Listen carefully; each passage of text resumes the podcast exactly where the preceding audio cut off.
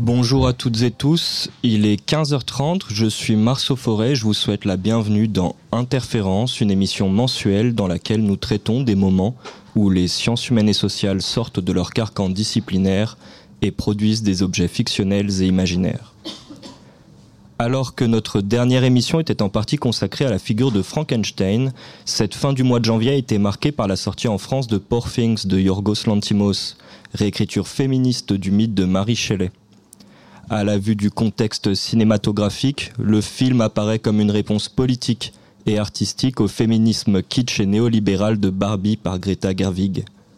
Coup du sort, une nomination aux Oscars pour Ryan Gosling en Ken, mais pas pour Margot Robbie qui incarne la poupée plastique. C'est finalement l'actrice principale qui paye le prix du féminisme washing de la marque Mattel. Quant à Poor Things, il témoigne, s'il le fallait encore, de la fertilité des hybridations de genre. Et justement, revenons-en à nos objets hybrides de chercheurs.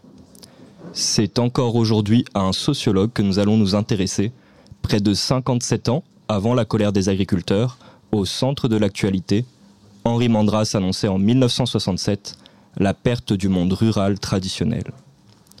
Dans La fin des paysans, son ouvrage le plus connu, en partie pour son titre apocalyptique, il écrit Un ou deux milliards de paysans au seuil de la civilisation industrielle, tel est le problème majeur que le monde actuel pose aux sciences sociales en cette deuxième moitié du XXe siècle. Pour la première fois depuis longtemps, l'anxiété de Malthus redevient actuelle. Sur des continents entiers, la population croît plus vite que les subsistances. Mandras décrit ainsi l'avènement d'un basculement civilisationnel.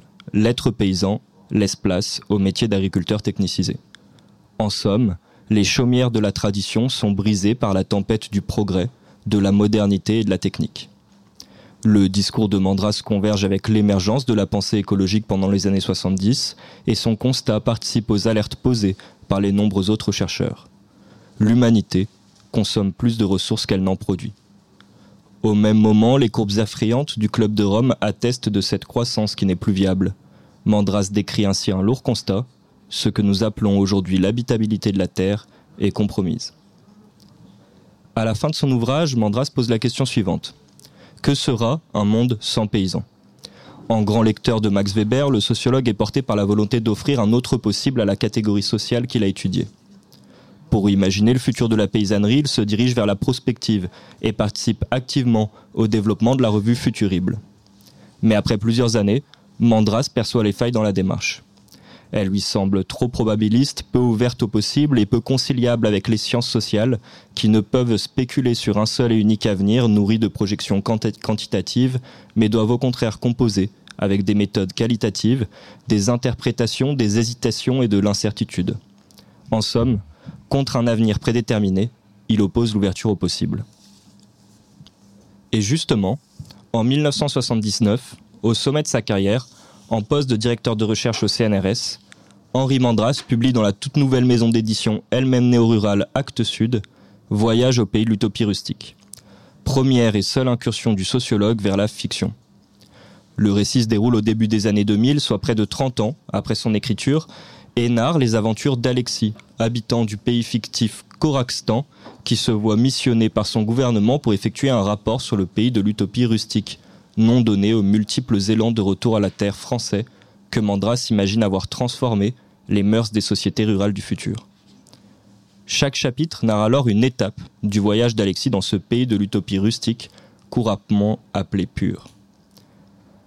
Assez rapidement, Mandras précise que le retour à la terre qu'il imagine n'est ni un mythe paysaniste de droite qui ne voudrait rien changer, ni un gauchisme idéaliste qui rêverait nostalgiquement les plaisirs d'une nature bucolique.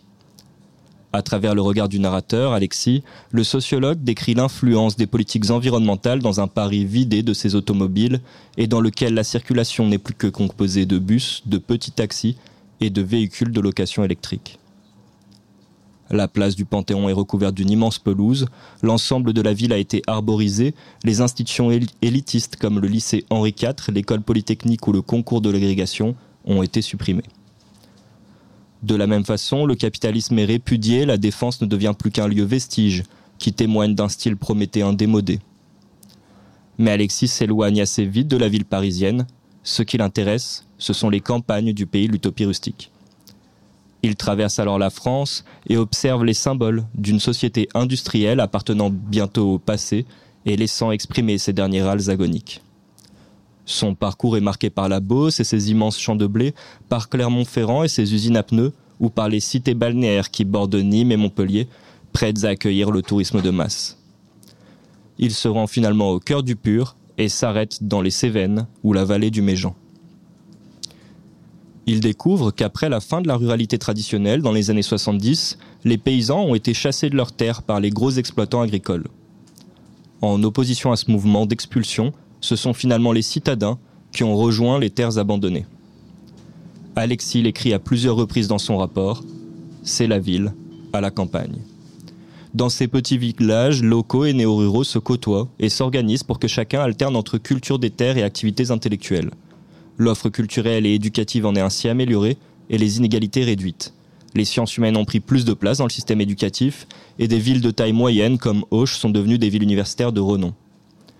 Se calquant plutôt sur des logiques d'auto-alimentation que de rentabilité, le pays de l'utopie rustique développe alors de nouvelles techniques agricoles.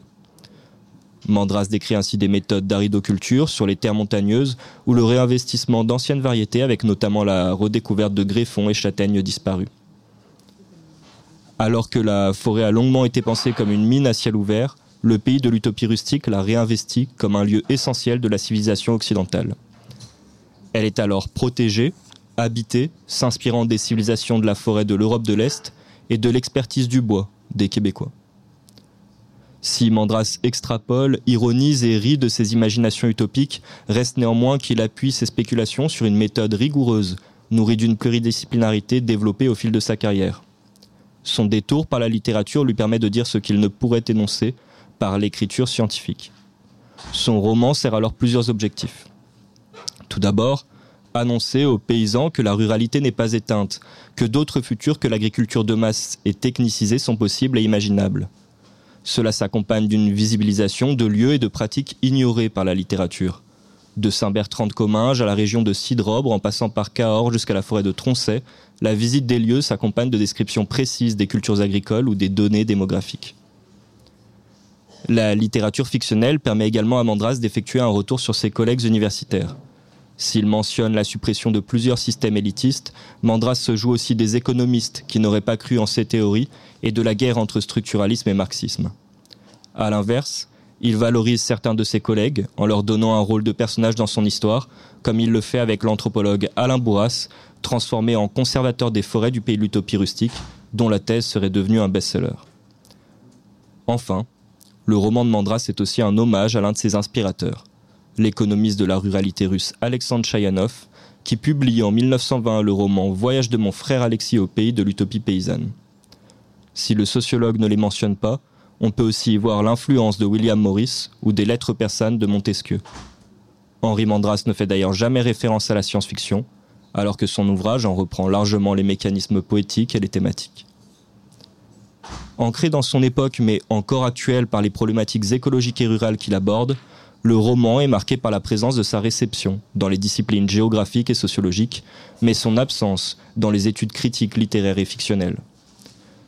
L'hybridité au cœur de l'ouvrage de Mandras, publié il y a 45 ans, est une première clé pour déverrouiller les étranges cadenas qui séparent science et fiction et qui semblent aujourd'hui plus fragiles que jamais.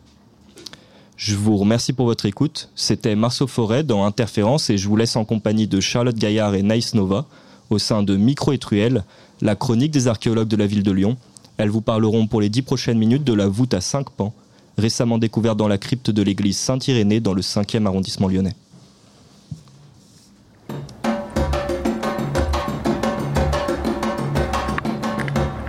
Radio Anthropocène à l'écoute du changement global.